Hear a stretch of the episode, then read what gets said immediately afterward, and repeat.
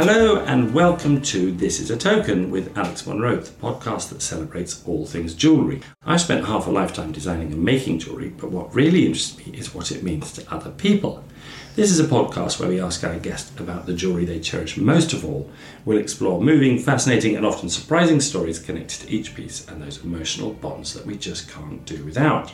My guest today is Hazel Gardner, floral designer, writer, broadcaster, educator, and founder of Hazel Gardner Design. Hazel has a broadcast and journalism degree from London College of Fashion. She started out in the fashion departments of newspapers and magazines and then moved on to the exciting world of talent management at a television production company.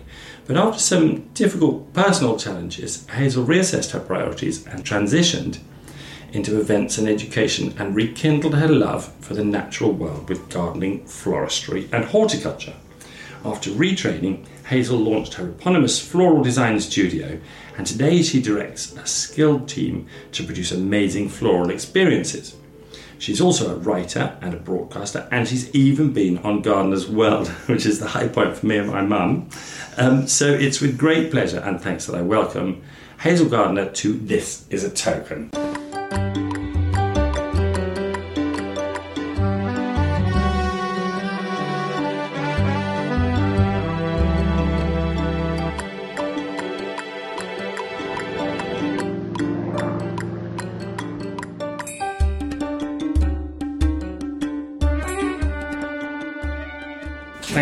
For coming along, Hazel. Oh, thank you very much. What a wonderful introduction. Well, there's more. I could go on and on. Um, I'm going to say to our listener that Hazel's come into our London Bridge studio and um, we've come up to the top floor. And because we get like cars and dustbin lorries and stuff, we've had to shut all the windows. And um, so I'm melting a bit, um, but you're looking very serene and Well, cool. Yeah, this is my happy place. Any te- any temperature kind of between 20 and 30, I'm very happy. Okay. okay, well, I'm melting, but we're good. I've got a cup of tea. Um, you've got a glass of water. We've got some biscuits, which you can help yourself to if you want one.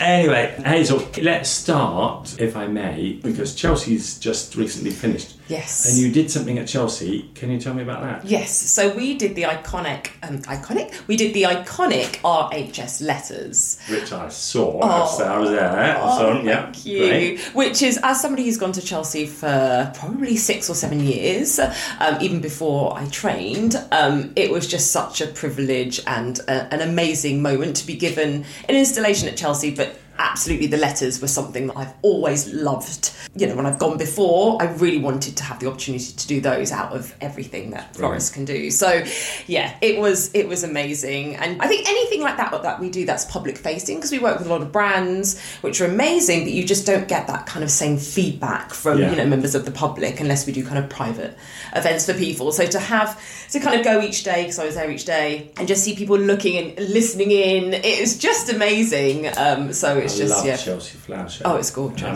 Um, so this year we've worked with the charity Mind for quite a while. So they invited me along to their garden, and um, I went with my daughter Connie. And um, me and Connie have had a little bit of mental health difficulties over the years, Mm-hmm. and particularly Connie, we're kind of a little bit claustrophobic and anxious and Yeah. stuff. And um, by the time I got Connie together to leave the house, it was about half past 10 Mm-hmm. and we arrived there at about half past eleven on the Friday, I think it was, and it was just rammed. Yes. And poor old Connie was like, yeah, it is super busy. Yes.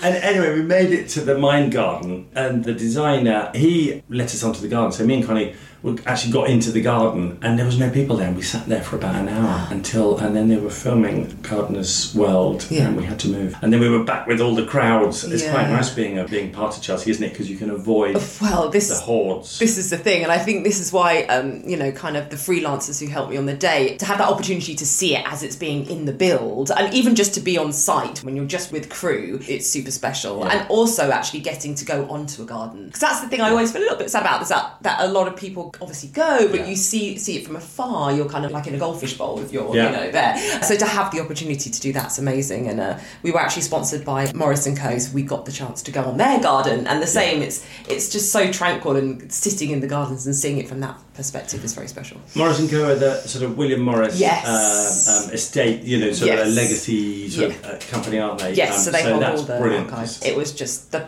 the perfect partnership because the design had wallpaper in it. That was always something I sketched from the very beginning, um, and I obviously wanted it to be botanical wallpaper. And I really wanted to work with a British brand and somebody that really understood the natural world, horticulture, botany. So uh, having obviously Morris and Co with, with William Morris's designs was just the perfect fit. So yeah, really lovely, really lovely story.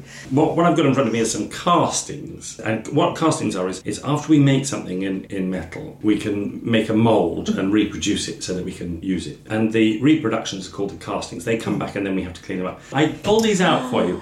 I made them uh, like a couple of years ago. And they're just little studies of, I think we've got a buttercup, a strawberry, and a daisy. So beautiful. Um, I'm not like good enough yet to go into Latin names, but um, we thought after my visit to Chelsea, I thought I'm going to contact Chelsea and talk about doing like a miniature garden in gold and silver. I just think it'd be really fun. Oh my gosh, that would be amazing. I don't know how we display it. As you came up, you were saying how much you like jewellery. Yes. Did you, by any chance, get to go to the Fabergé exhibition at the V&A? I didn't, and it's So- and it's such a shame because I love Fabergé. Anything highly decorative like that, I absolutely Well, love. you just couldn't get tickets. Oh, um, but I managed to get one, which was lovely. So um, it's a, another great privilege. I managed to get tickets. And he did. Um, he's got these like eggs with like flower displays Mm-hmm. in them, and they're all in gold and silver, and they're just amazing. And I kind of thought maybe maybe when I retire, I do floral displays in gold and silver. But I feel like I need I need some training in flower arranging. And you also educate. You do courses as well, don't you? Mm-hmm. Yes, yeah. So I think that's that's the thing, and, and I know that you have a natural love of the natural world, which obviously comes out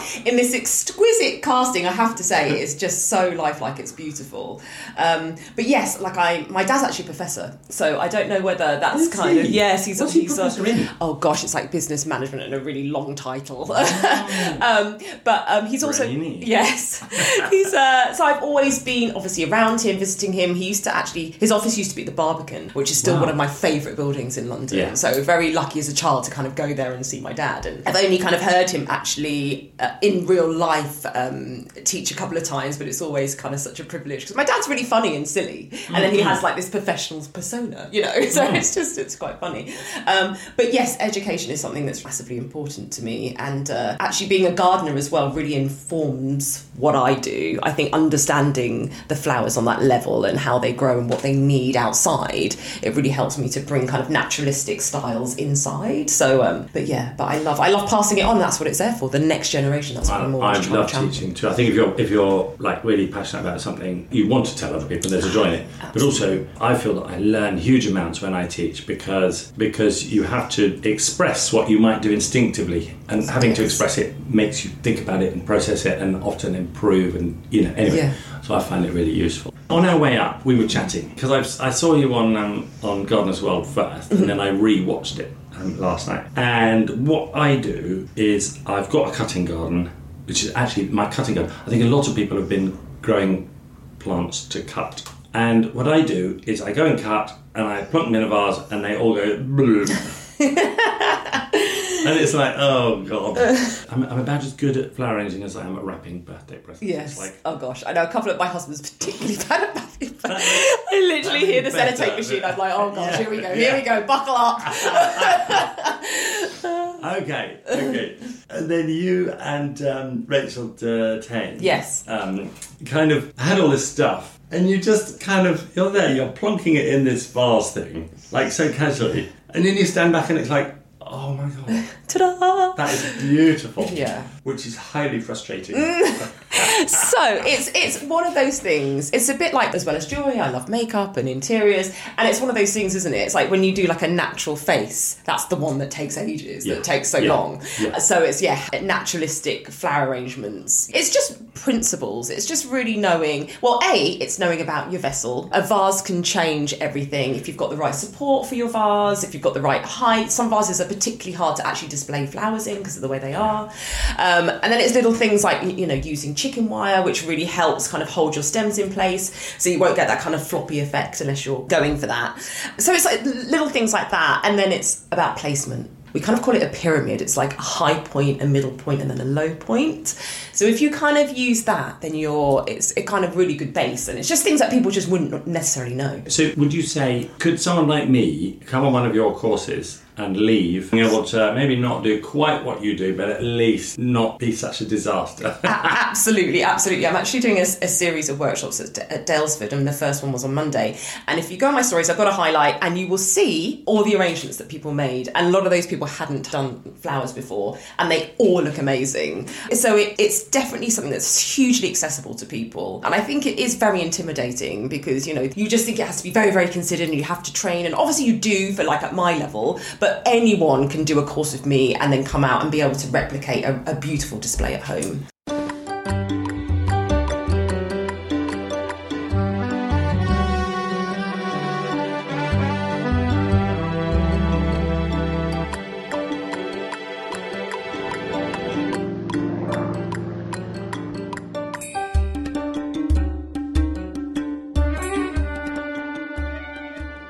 What do you think about Japanese flower arranging? Uh, Ikebana, yes. Yeah. What about doing a course in that? Is that is that what do you think about? Do, do you know anything about? It? Yes, it? I know lots about it. It's actually a, such a skill and such an art, and there's so much narrative uh, behind it because every stem it's very minimal for those that don't know about ikebana. It's it's normally a, a very small amount of flowers that are placed in a kenzan, which is a flower frog, which is like Right. um, has a metal base. It has like spikes that come up, um, and basically what that means is that it, you, you can hold one stem really easily. So you can create these minimal arrangements, and the whole theory about ikebana that every stem is telling a story. So it's very considered. And actually, my tutor Wagner, who's incredible, he actually trained in Ikebana. And although I trained at McQueen, so although he was at McQueen's, you could see even the way he touched flowers, it's, it's almost like a ballet watching him. I thought I saw some of it in yours, and the reason I say that is because you don't have that sort of what you'll see in a sort of florist or something. You, often you don't have that symmetry. You, You'll have something coming off and down, Mm-hmm. Yeah. and it looks like I say, it looks like it looks effortless. Yeah. But then when you look at it, you think, of course, that isn't effortless because it's so beautiful, and it's that trick of making it look minimal and effortless. Yes. But it's also uneven, and that's why I saw that association between Ikebana and what you were doing. So maybe there's a little bit of a Oh, yeah. trace back in in your work. Yeah, that's amazing, Alex. You can see that. That's amazing. I just- I just can't do it and I'm jealous.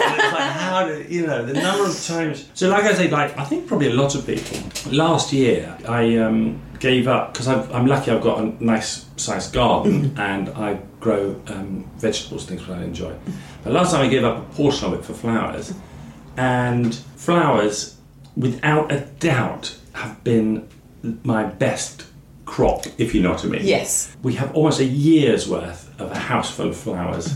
It's just abundant and it gives you so much joy. Whereas sometimes with vegetables, you, you struggle, struggle, struggle, and then and you fight off the slugs and the snails and the, this, that, and the other. Yeah. And then you get about five things. And so I found flowers to be the most productive and rewarding thing you can grow. Yeah. So I kind of recommend to anyone to give over some space, but you've got to be really. You have to cut them. bloody- You can't just leave them out there, can you? You need to cut them and Yeah, I Use think them. I often have this conversation with people, and I think a lot of people um, presume that I will, if I garden, I garden with vegetables and and um, edibles, which I really don't for the same reason. It's just something that, I, and I'm not a huge cook either. I love food, but I'm mm, not a huge mm. cook, so I think if I was a cook, then I'd probably mm. want that. But yeah, I honestly, even if it's buying a packet of sweet peas or cosmos, anything that's cut and repeat, that's what I say. You know, so you actually by cutting it, you're replenishing it, and more will You, come. so you need to, don't you? Yes. And so we we're very basic. So exactly that: sweet mm-hmm. pea, cosmos, Yes. and some dahlias and some sunflowers. You know, Perfect. They're the best. They're the best. Sunflowers are so easy to grow and they oh, give you so much. so, so, so fun. you're growing the, the four wonderful varieties for a cutting garden. But my problem is because what I did after seeing you on Gardeners World, you were like, "Oh, we can even you can even cut a bit of rosemary and put it." My wife looks at it and goes, "You know what? What what is this? It's got rosemary?" Anyway, I'm going to learn and be better. But I think I think I might stick to. I think I might contact Chelsea and see if they want to do a little gold and silver garden. At Chelsea, do you normally kind of partner up with somebody else, or is it, or, or with a charity or something? Because I don't know how it works. For the show gardens, you have a sponsor, and that could be a charity. So yeah, you're definitely kind of it's two of you doing it together, and then less so for the floral installations. Although you can have a sponsor, but you don't you know Yeah. necessarily have to. But I think that's a wonderful idea, and it reminds me there's um, an amazing floral designer called Harriet Parry who took part in British Flower Week at the Garden Museum recently, and her work is miniatures. A lot of her work is miniatures, so she'll she'll have like a clipped picture and then hmm. take the essence of that and put it into flowers and recreate it in flowers. And she also does like mini tiny arrangements. look, you must look at her, Harriet Parry. Harriet Parry, writing yes, down- yeah. yeah, She- and she she is an artist who Yeah. happens to work with flowers. So I think Yeah. I think anything that kind of changes people's perception. So you know, miniaturizing is so gorgeous because you're really gardens are beautiful, but to really I, I, I really encourage people to linger on flowers and really look at them, which you have to do for your work. Mm. So I think that's a really lovely idea. It's funny with because I, I get the impression you, you're doing the same as. So when we're making, when I make something, we have an apprentice who's just a, um, um, thinking about doing their masterpiece and, and graduating on from their apprentice. And um, I'm talking to her about going to the, the original source. So you know, if you're interested in in squirrels or acorns and oak leaves or whatever, go and see them and draw them and collect them and press them and. Um, and something that I often do with flowers, which you'll probably hate me for, but is, is um, for example, with a fritillary, when I've made a fritillary, Mm-hmm. I've collected them and then I actually take them apart and see how they work and Mm-hmm. Yeah. what makes them into a fritillary flower and how, how does the calyx fit on and how Yes. does the stem go into that. So I'll often dissect and press in my sketchbooks and then I'm able to make something because you need to understand what makes a buttercup a buttercup Yes. before you can make one and I get the feeling you do that in your displays. You need to understand what, what the vibe of that Yeah, is. absolutely. And I completely applaud you for, for doing that. That's like, how else could you do it? You know, you need to dissect it and like to take it apart to then be able to like recreate Yeah. it in, draw- in jewelry. Yeah, well, it's good fun. Um, yeah, yeah. And flower pressing is lovely. Mm-hmm. But I'm, yeah, I'm exactly the same. If there's a flower that I don't even know the variety of, I've never come it across, across it before, I always have to know what it is, look it up. I can't just be like plonk it in without knowing. You know, that's something I'm Yeah. very passionate about. Not every florist is like that, but I'm quite geeky really. So I really like to know everything about That's the flower I'm professor- that's the It is. It you, is isn't that. it? it is definitely the academic background. So I like to know, and then also you're building up a catalogue of, of knowledge, you Yeah. know. So it's really important that I do know everything I'm using. But yeah, absolutely, it's just like I have to have a lot of knowledge around the flowers, and for me that does extend into the garden. So is it drought tolerant plants? Is it tropical? You know, where where was it from originally? Is you know, if it's a native wildflower, like where was it? And and I think when we work with brands and a lot of our clients they, they come to us because we, we translate what they're being inspired for whether it's fashion jewelry beauty Yeah. um, fragrance you know so we really do have to be educated on you know uh, notes if we're working on a fragrance Yeah. say and that just helps with our work and i think that's why people really gravitate towards us because we put that extra level of kind of knowledge and research into Yeah. everything we do I feel like this is your time because after, particularly with the with the, the pandemic and coronavirus, that's strengthened our bond, our need for the bond with nature and the natural world, hasn't it? And so I think that's that's exactly kind of what you're doing, isn't it? Mm-hmm. It's um, it's interesting with floral displays is Mm-hmm. because you're often taking natural things from the natural world and putting them in in a built environment. yes And and there is that strong need. I mean, that's kind of what I do because everything I make is is connected to nature, and there's a strong need for people to uh, reconnect with nature when, particularly in cities, and when they're unable to access it. So Yes. it's all about that, isn't it? Yes, and I've seen a complete change in the last kind of you know two years. Yeah. I feel like everyone has come into my fan club Yeah. of the natural world. I think every that's how I feel about it, and I think everyone, especially if you're uh, you know live in an urban environment, you kind of just got on with your job. Say if you d- not into gardening, not into horticulture, pl- pl- Yeah. you know house plants at all, and then suddenly we're only allowed out for an hour, and then suddenly you're like, oh, I've got a local park, I've got a local green space, like you know, and then you feel that you really need to have your eyes rest on something. I think it's really important that our eyes do see green, and you know, it is a privilege to be able to do that. Yeah. But it gives us so much, and so yeah, everyone has now realised, especially people who aren't lucky enough to live in the country, that we need it to feed us. It's the same as air. You know, our whole kind of you know for fragrance, for for sight, for birds, for everything, for all the senses, we have to be connected to nature. I've got this thing, and it's unresolved, and I'm in my late fifties, and it's unresolved still. And uh, because I was brought up in the countryside, and I love the countryside, and I feel at home in the middle of a forest, away from people just and I, when I can hear the birds and I can identify the plants and it's I'm really comfortable there. But last night was my daughter's degree show at um, Goldsmiths College. So Oh, my sister's university. Oh Yes. well, so she's a she's a fine artist. So I, I got the bus over there and I met like all her friends we've kind of grown up with, and I, so I met everyone and I know a lot, some of the teachers there, and then we were kind of hanging out. And Verity's doing she's teaching radio DJ Oh, okay. workshop for five days as her piece. So Oh, that's her, amazing. that's her final piece. So it's not actually a thing. Yeah. But it's great. So they're all really kooky and out there and amazing, and there's all this wonderful energy. And so I had this brilliant time, and then I popped on the bus, but got on the wrong bus, and then um, had to get off in Deptford and walk and get on. And then I met my friend Dave Lewis, and then I was walking up through Camberwell. And everyone was out in the cafes and streets, mm-hmm. and I just thought, "Oh my God, I love London. I love Southeast London, Yeah. and I love the people, and it feels at home." So I have this real conflict between loving the urbanisation of mm-hmm. Southeast London and wanting to be on my own in the middle. And I've never quite resolved which one. Are you kind of town or country? I'm, I'm, Alex, I'm exactly the same.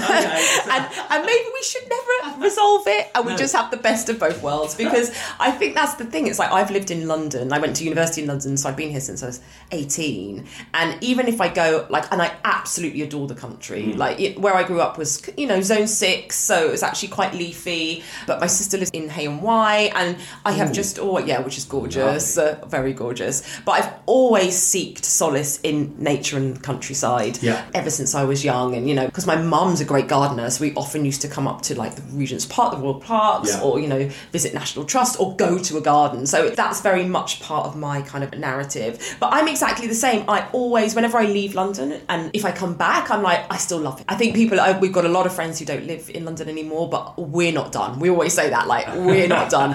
And yeah, I find something new in it. I mean, for somebody who soaks up anything aesthetic, you know, all the Yeah. galleries are here, but not even that, even like people watching, you know, it's just, I love the energy of it. And I say that, and I'm very lucky because I've got a, a quite a sizable garden for London. So I think, you know, and I live in Stoke Newington, which particularly kind of village feel. So maybe that's another reason why I, I'm definitely not done. But yeah, I, We- I, I, think. Camberwell's got the same as Stoke very much Newington. the It's- same. It's a, yes, it's a village, it's a vibe, uh, village. vibe, is yeah, great, yeah. yeah.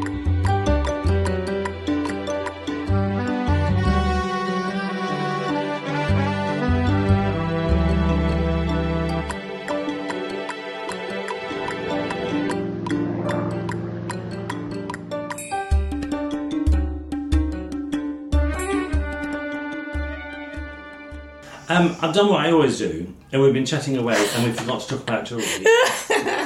Oh, such a nice chat. Tell me about your jewellery. Have you brought any Yes, pieces I along? brought- I brought I mean, you're them with me. wearing. You look amazing. Oh my gosh, thank you so Um, much. um, and you're, you're wearing beautiful jewellery just uh, just Oh, as you are. Thank you. Um, but tell me what you brought along as well. okay, uh, so yeah. in my little I have to say that ring you've got on is just Oh, just thank fab, you. Thank you, thank you. Where's I do. I, um, so this is uh, Monica Vinader, actually. Well, Monica's Yes. an old friend, Yes. and she's super talented, Yeah. um, and I love her to bits. And um, I keep saying, "Come on my podcast," and she says, "Yeah, yeah, yeah," but then she's too busy. Oh, I don't think she's making excuses. Uh, no, no, no, no, no. But we started out at the you know the same time, so we used Yes. to sort of stand side by side at Paris Fashion Uh, Week, and yeah, so- we're old, we're old, Old mates. She's done so amazingly well. Yes. She's like stratospheric, so Yes. um, I'm not jealous. Yeah.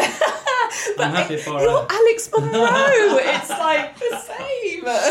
Anyway, but yeah. thank you, thank you. And I'm glad that it's Monica because she's great and, and they're lovely pieces. yes. Yeah. that's good. Well, I love this. I love a jewellery box. Yes, so I've got to do. So yes, so jewelry has been a, a massive part of my life. I was very into fashion from a very very young age, and obviously I know you love the fashion. I can world too. tell. Yeah. So um, from a like strikingly young age, like nine, and I was saying to somebody the other day actually how my dad used to. This is before the internet, when um, you'll know the trade magazines came out after all the couture Yeah. show, all the catwalk Yeah. shows, and that's how you would know like your trend reports, big magazines. Yeah. And bless my dad, he used to teach away a lot, and he used to come back from Italy with these kind of like Collezioni, I think they were called. So yeah, at a really young age. So I have always been um, attracted to jewelry. I love what you've got So, out there. yeah. I'm these little flower castings because what you've got out is a spectacle of gorgeousness. Um, you know, I was saying, listener, I was saying that I'm baking here, so I'm going to rinse my hands because Yes. I don't like touching other people's jewellery if I've got no sweaty hands. problem, no worries. Excuse me. But something that gets jewellery Mm-hmm. is um, the worst thing for jewelry is product. So if you put, Mm-hmm. Yes. Oh my like, gosh. you know, put a necklace on and then Yes. spray your Spray perfume, perfume. it is So like co- so I corrosive. know, I know, it's so bad. But um, also, if you have cream and things on your hands and you've got like sweaty hands, that can be bad too. Which Yes. is why I just rinse my hands. So- Yes. Where should we start? This Oh my gosh! Oh, well, should we do it like maybe historical order? chronological, Yeah, like that, Yeah, yeah. yeah, yeah. So I brought along here my librarian and prefect badges. Um, Geeky. I know. Here it is. She's coming out. Um, but yeah, d- do you know what? I just thought actually these are jewelry, and I think it's interesting how you can get given something which is essentially jewelry, and how that can change you as a young child. Because for me, I'm dual heritage. My mum's from Grenada, my dad's British, and I grew up in a kind of a very kind of white white school. It was a lovely primary school and secondary school, but I've always felt other you know, always felt different. So being made a librarian, honestly, for me, at the age of I think I was seven or eight, it just meant so much because, you know, rightly or wrongly, I felt validated. And really, what you want to do is feel that for yourself. You shouldn't need somebody was else that- giving, giving it to you. But Was that Um, a point where your otherness, mm. you felt it might also be an asset? I mean, is there a point where your otherness, you think, actually, this is just something I'm proud special. of? Not. Yeah, I think I have to, you know, hats off to my parents with that. My mum, especially, was always like, you can do whatever you want to do. You know, I think somebody coming from a very small island, she always instilled with us, especially in us girls. I've got um, two sisters and a brother, that we could do anything, that we didn't need a man, uh, and that like, the world was our oyster, and to always embrace that. And I think it was only other people, so external influences, people saying things at school, people trying to touch my hair, things like that, where even though that was instilled in me, you question yourself. But always, actually, I have to say, Alex, I have always felt I didn't want to be anybody else and was very happy in, in my own skin, although it was challenged, uh, especially hard when you're like a teenager and things like that. But I've always had some kind of like inner confidence and um, can't really sp- tell you where that comes from. But yeah, I've always seen it as a blessing that I'm different. Sounds like a brilliant mum and dad as Yeah, much as anything, but also, also it's you.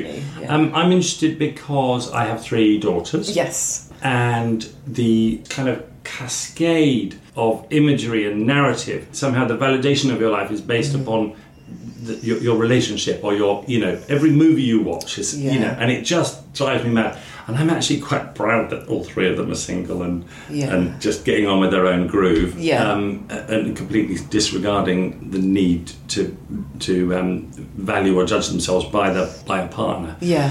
um, although I'm sure, you know, if they want to, they'll settle down with someone later. Mm-hmm. But also, I was interested in your story of otherness because, of course, I would never understand. I'm I'm very white, middle class, Mm-hmm. British, and I grew up in the country, so I would never understand the experience of someone who is dual heritage. Mm-hmm. But I did like pressing flowers, Mm-hmm. and I liked drawing and making clothes, Mm-hmm. and I was very feminine, and I think that gave me a slight sense of not not being you know like the other guys Yes. kind of thing Yeah. and I, I don't know if I've yet come to terms with that and found that to be my strength and when I see young people now who might be my my kids have male friends who are very feminine and they mm-hmm. wear nail varnish and they and it's like oh my god how brilliant to grow up now mm-hmm. where there seems to be more inclusion and validation of difference it's just so lovely Yes. as far as I can see I Yeah. know I know things are tough but Yes, I think there's still still a long way to go, but my goodness, definitely things are changing, and I've got um, you know like lots of young people in my lives, friends, children that I've known since they were born, and it is just wonderful to see them kind of grow into people who aren't so self-aware Yeah. and aren't so kind of. And I, and I think this is the positive and negative of the internet and social media, but it is just like they see themselves more, you know, you Yeah. know, it, it, you know, on the internet, and it's just more as it completely should be. Just everyone should be able to be exactly who they Yeah. are, however that is. So for me, that's what I try and achieve, and try and you know really kind of promote that. I just think if you we're not individuals, what are we? Especially in creative um, endeavors, you really need to have your own voice. That's how you're going to be individual, and that's how you're going to be different from everybody else. And we absolutely need to embrace that. Totally. Just as a by the way, um, when I was lost, when I got lost in Deptford on the bus and had to get off, and I met my friend Dave Lewis. He's from Grenada. And he's Oh! Just, he's just finished. He's a teacher. He's just finished and he's off. I said, "Come out for a drink." He said, "No, I'm off tomorrow." Oh my gosh, I is he said, coming back? Grenada. I'll be back in September. Oh wow! And I'm like, yeah, where's my Like, where's your mate? invitation, Grenada? It is, um, it is like the most beautiful. I mean, I'm biased, but it is beautiful. We went uh, a couple of months ago, and yeah, it's just incredible. It's just Right, one day. So he's got Yes. a house in the. It, it, it's up right up in the hills. oh, in the hills, yes. and they grow kind of all fruit and stuff, and Oh, it's amazing. like it's all planted, and it just sounds like It's heaven. It is. It, it's a heaven, heavenly island, and it's very verdant. And there's lots of you know differences, and there's the mountains, and then there's like obviously the beaches, and it's just I've never met anyone from Grenada that I didn't like. Ah. They got a sunny. I mean, you were just like sunshine coming into the in Oh, here, but they're all really nice. So I don't know if that's true, but if you. Let's say it is. All people from Grenada are like wonderful. Anyway, this is lovely. Yes, so, so- so these these are these sort of represent a kind of validation of, They of do. you. Yes, they do. And I suppose, and I still kind of see, I mean, I'm human. I still seek va- validation, you know, even even now.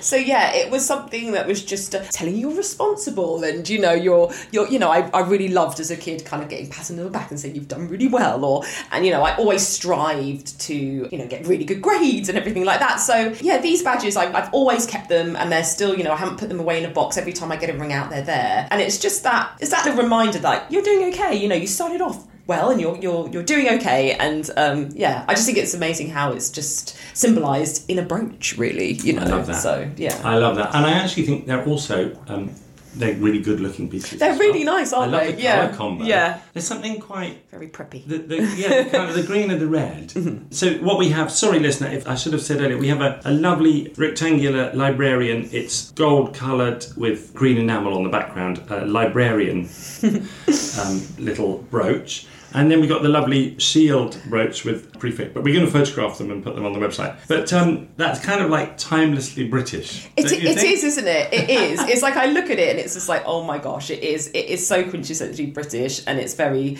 it is very preppy, isn't it? And it's probably like a badge that a lot of fifteen-year-olds would want to nick and put on their blazers, Yeah. you know. So Yeah. just, and I thought that actually was choosing these pieces like they've really stood the test of time, you know. so I think um, that's going to be lovely because you know, perhaps in years and years to come, when you're Yeah. sort of a grandmother or Yes. something, and the grandkids come on, and they'll be going through your jewelry box, and they'll and they'll find that and say, "Oh, tell me about Yeah, this." tell me about that. And it'll be What is brilliant because it'll it'll transport you back and their and the stories back to when you were a child at school. Yeah. I was really interested in in um, what you were saying. That's the first kind of the first time that someone's expressed a piece of jewelry as being something that could actually create change in your life. It would give you confidence and, and Yeah. would and would would give you a kind of step up. Yes. And actually. I've missed it because I think I've talked to people who've received medals, Mm-hmm. and I'm sure something like a wedding ring also, or, or an engagement ring, Mm-hmm. Yes. it, it validates Mm-hmm. and it's a physical object that reminds you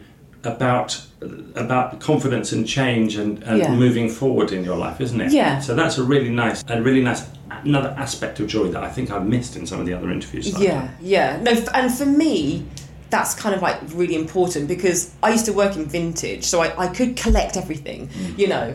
And it's like, what do you hold on to? I actually, I think people expect me to have like a huge, you know, jewelry box and huge wardrobe, and Mm. I don't really because I've just edited it down to the pieces that that really aff- affect me, and like I can, I always yeah put emotions on objects a lot of the time. I don't have a lot of things, um, but everything I do have is really important to me because it tells that story, or because it changed my emotions, or because touching it makes me feel a certain way, remembers a positive or negative memory. And I just think that's that's how I kind of curate objects in my life in general, you know. Yeah. So um, That's totally my interest in jewellery because I think when I started making jewellery, there might have been, you know, a little bit of thought from some people that it's, it's a sort of slightly frivolous thing. It's like decoration. yes, And then I was like, well, no, hang on a minute. You know, prehistoric people needed these things that would have either have warded off evil spirits or given them good luck or, or, or connected them to ancestors or mm-hmm. memories. And, and it's actually very much part of human nature mm-hmm. to want to keep these connections with things and you need a physical object often to actually take you back i mean these these are just so brilliantly they just kind of they just remind me of school days Yes, it, it, and, That's it, and it does. Yeah, yeah, yeah. And it is, and it is, it really is, because that's my primary school, that's my secondary school, and it really Aw. does ep- epit- epitomise that whole time for me. So, Brilliant. Yeah. Brilliant.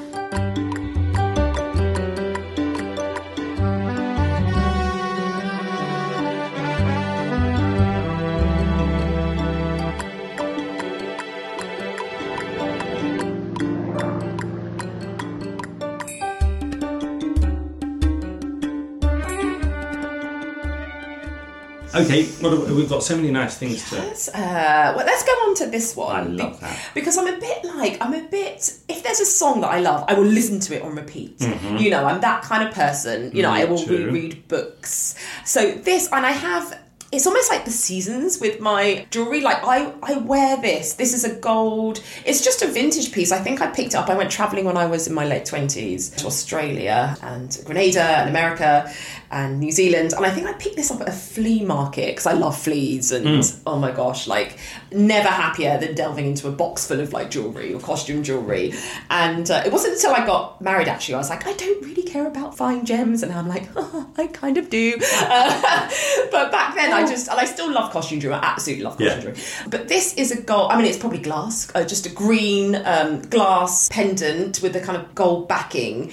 But I just loved it. And I think, I, I think maybe it appeals to like my vintage side. I love 70s vintage. So anything that's kind of long, this has got a really long, this is actually just a really a cheap necklace, but anything that's really long and statement. And I just wore it honestly every day for about three years. And actually, my it. my niece is always like, when I stopped wearing it, she was like, Auntie Hazel, where's your green necklace? To the fact where we actually got her a similar one that's green. Yeah, yeah, because she loved it so much. And I don't know, I was thinking about this. I was like, maybe I've always just loved green and nature, and why do I love green so much? But it just, I'm always looking for quick wins, especially when I was a I was a fashion student. You can't afford new things all the time, but jewelry, just adding one piece can elevate. And I always say that in flowers, like adding if you've got pastel display, putting in a bur- one burgundy stem can just e- elevate it or take it to a different place. So that's how I see jewelry as well. It can just really just adding a few pieces. Although for me, more is more, so it's normally four or five. um, but yeah, it's just one of those pieces. Again, it just really reminds me that whole time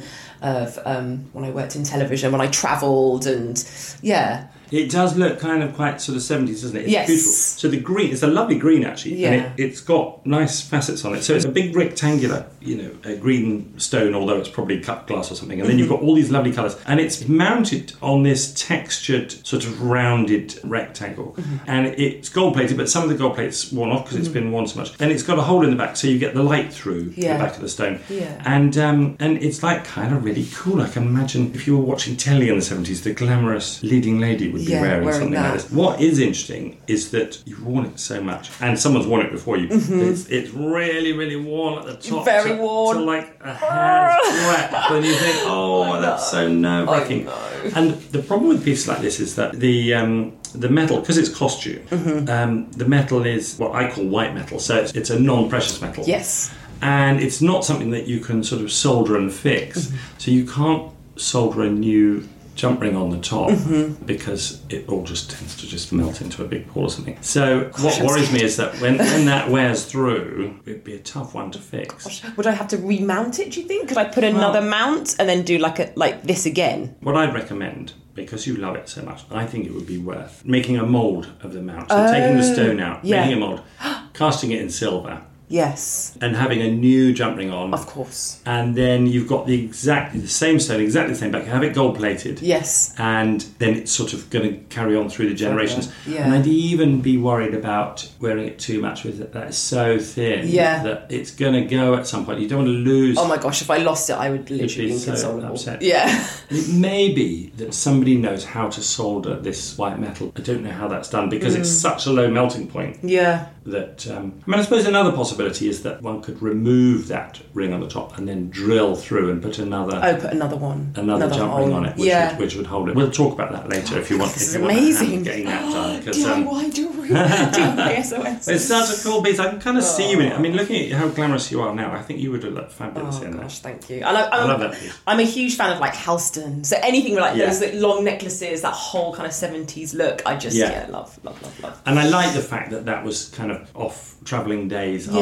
after you finished with. Was it after uni or? Yeah, so I was, I was 27, so it's quite after university. It's when I worked in TV production Mm. and I took a kind of sabbatical really to go travelling. So it was at that point. So it's a juncture in my life that was full of change and kind of, uh, you know, looking inward and reflecting. Mm. And yeah, so it kind of really reminds me of that as well. So, so I love it. Was that after? Because you had a period of illness. That, Yes. Is that after that? So it was a time of reassessment of your Yeah, life. so that was years. What's the time? So that was just before. Mm. Uh, and then when I came back, um, I continued freelancing, and then it was probably about a year later where I actually got diagnosed. But Oh, was it? Okay. Yes, Yeah. yeah. Um, so yeah, I was diagnosed with um, a rare form of cancer uh, back in 2007. But it, I always say it, it really changed my life for the absolute better. Like so many things would be completely different if that didn't happen, such as having fearlessness to start my own business, my mm. first business, mm. to who I was seeing at the time, to to reassessing what made me happy. Just to yeah. So for me, I never look back on it and wish it didn't happen because actually so many good things came out of it. You know, I used to be very very anxious. It's something I still deal with, and I really had to look at my mental health and kind of you know get help with that. You can join that anxiety gang. Yes, I'm in the anxiety gang. I'm definitely there, flying the flag. Um, so yeah, so it was an opportunity to really work on myself. You know. I was going to say, but now I'm changing. I was going to say, when's your book coming out to do with flower? Because I, I just wanted to see, having Yes. seen you work, I would love, I would buy a book. Yes. Oh, If you thank did a book. you, thank you. But now I kind of want a bit of life story in there as well. Yeah, yeah. Well, this is well, it's it's something that is kind of like been murmuring on in the background because um, I have been asked about that quite a lot, and I just want it to be. I feel it needs to be more of the story as much as like a, there's so many gorgeous like coffee table floristry books. Um, you know, a lot of my friends have created just wonderful books, but yeah, it's just how I kind of feel I want to tell my story and with flowers. That's kind of like what I'm, what what's going on Mm. Think about the it. scenes. So But- yeah, but, thank you know, for that, guys. I'll wait a few years, but I'm not waiting too long. okay, brilliant. That's lovely. I love that necklace. Listener, I've bought in a blanket from home because when you're recording, you have to kind of try and absorb some of the sound. So I've hung up tablecloths and put a blanket on the table. And I've just seen that my daughter Connie has been using this blanket for her dog. Ah, I thought it was dog in- hair. Covered in dog hair. This is how classy we are. Oh, no, I at love. Studio. Um, I've got a golden studio. doodle. I've got a golden doodle, so that Okay, fill, well, right. fill it home with dog hair. Yeah, yeah. Brilliant, brilliant. Oh, I, these I just Oh my gosh. about So- love. Yeah, so these are my Moschino vintage, probably 90s, I'd say, earrings. So I went to, when did I graduate? In 2000. So I was very much at university when there were some incredible kind of like British designers, McQueen, and it was just an amazing time to be. I went to London School of Fashion, amazing time to be there. But I've never, you know, I do like luxury br- brands, but I've always, I mean, I couldn't covet them for a long time, you know, as, as a young fashion student. Totally. Um, So that's another thing I found with jewelry. It's an accessible point into a designer that you really love. So these, yeah, these are Moschino, and I can't actually have pierced ears, which is so awful because I got a weird reaction, and um, I've got little lumps on my ears. So if I re-pierce them, that might come again. So um, I've recently been wearing huggies, which is a revelation to me because everyone always wonders. Obviously, I like adorning myself. Why don't I wear earrings? But that's why. But these are clip-on, and now clip-ons are much easier to get. But actually, back then they're quite difficult. So I, I used to wear a lot of costume jewelry, vintage, because that's how they were clip-ons. That's going to be nice for us because if you want to have a look at the jewellery, we can Mm-hmm. put some clips. We can because we've got the workshop downstairs, so we can just. You know, so if there's some earrings you like, look Yeah. of, we'll just we'll just put some Clips? on. Oh my gosh, but these are well, I'm going to leave it for you to describe to our Oh, listener because okay. um, you do a better job than me. No, Probably. no, you thought I was the They're big listener. That's what. Yeah, so they are very statement large earrings. So it starts with a gold button top at the top, which is the clip, which says Moschino Milano, which um, you know, not So- a great greatest Italian pronunciation. So sophisticated. Um, and then we've got like a kind of outline of a heart, almost like a teardrop heart, which then drops down again into a coin. And these are double sided coins which have a heart on. One of them says cheap and chic, which is a Moschino brand, and the other one is just a, a gentleman's face, so like a coin. But they're very large, they're very statement, they're very 90s, I would say. And but hang yeah. on a minute. I didn't know that their kind of motto was cheap and chic. Yes, yes, And yes, yes. Is Moschino cheap? No. It's so this is what I kind of yeah. Moschino cheap and chic is not is not it's very chic, but it's not cheap. Um, so I think it's like their other line, like their Yeah. slightly more affordable Yeah. line, but it's still Moschino. Yeah. So, yes, but for me, a I'm just always drawn to anything quite statement, Mm. and b they were dangly. C they they're, they're clip-ons, and I always love like I have a lot of coins. I used to live with someone who did jewelry actually, and used to make, and she would just like rustle me up a coin necklace. So I've always been gravitate to spheres. I've got a lot of kind of like pendants that are round or hammered or teardrop. So for me, these are like and obviously as a fashion student, they're Moschino. They're quite obviously branded, but it's subtle. You know, it's like got, got engraved in the gold. They were just so statement. I always got complimented when I wore them. They made me feel good because I was like, I've got Moschino earrings, rightly or wrongly. Um, that kind of like conspicuous consumption that isn't great, I but like you it's know. I like that too. I do.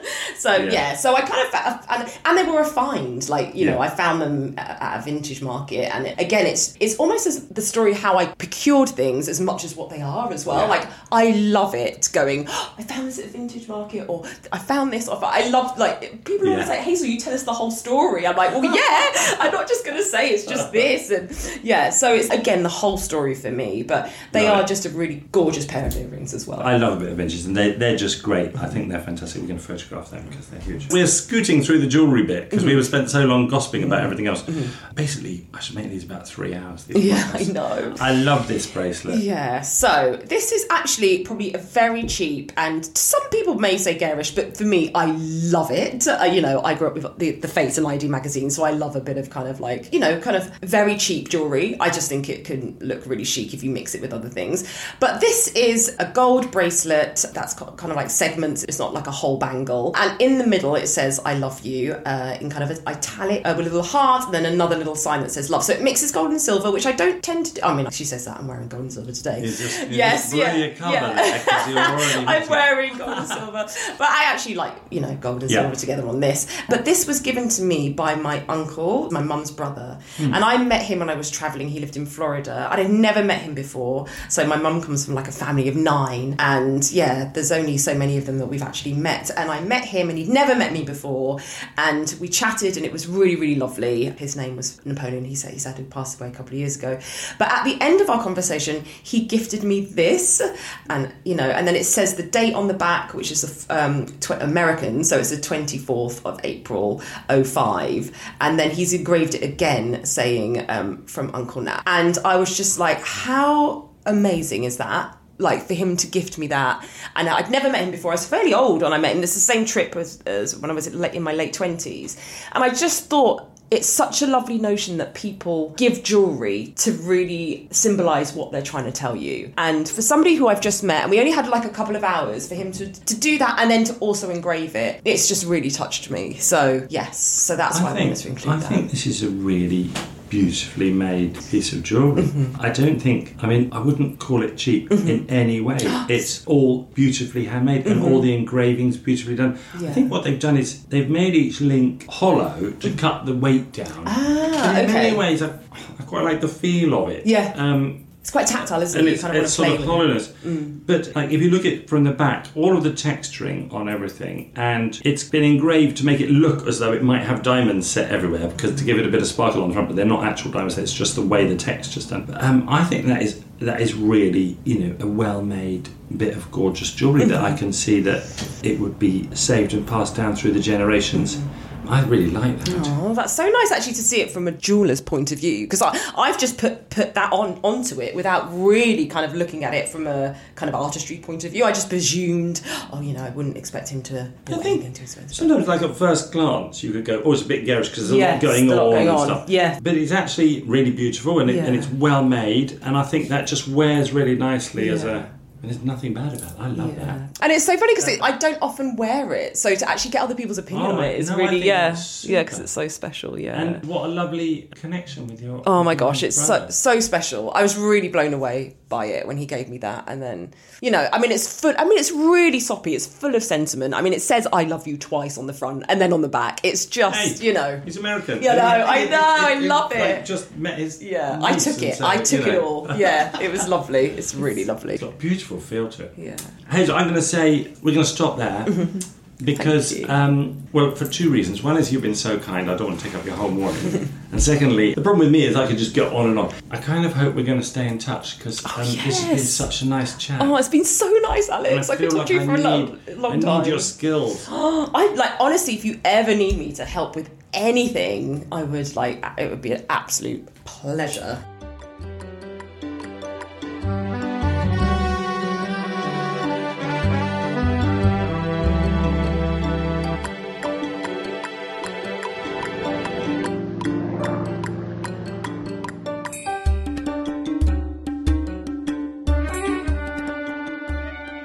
Thank you for listening to my podcast.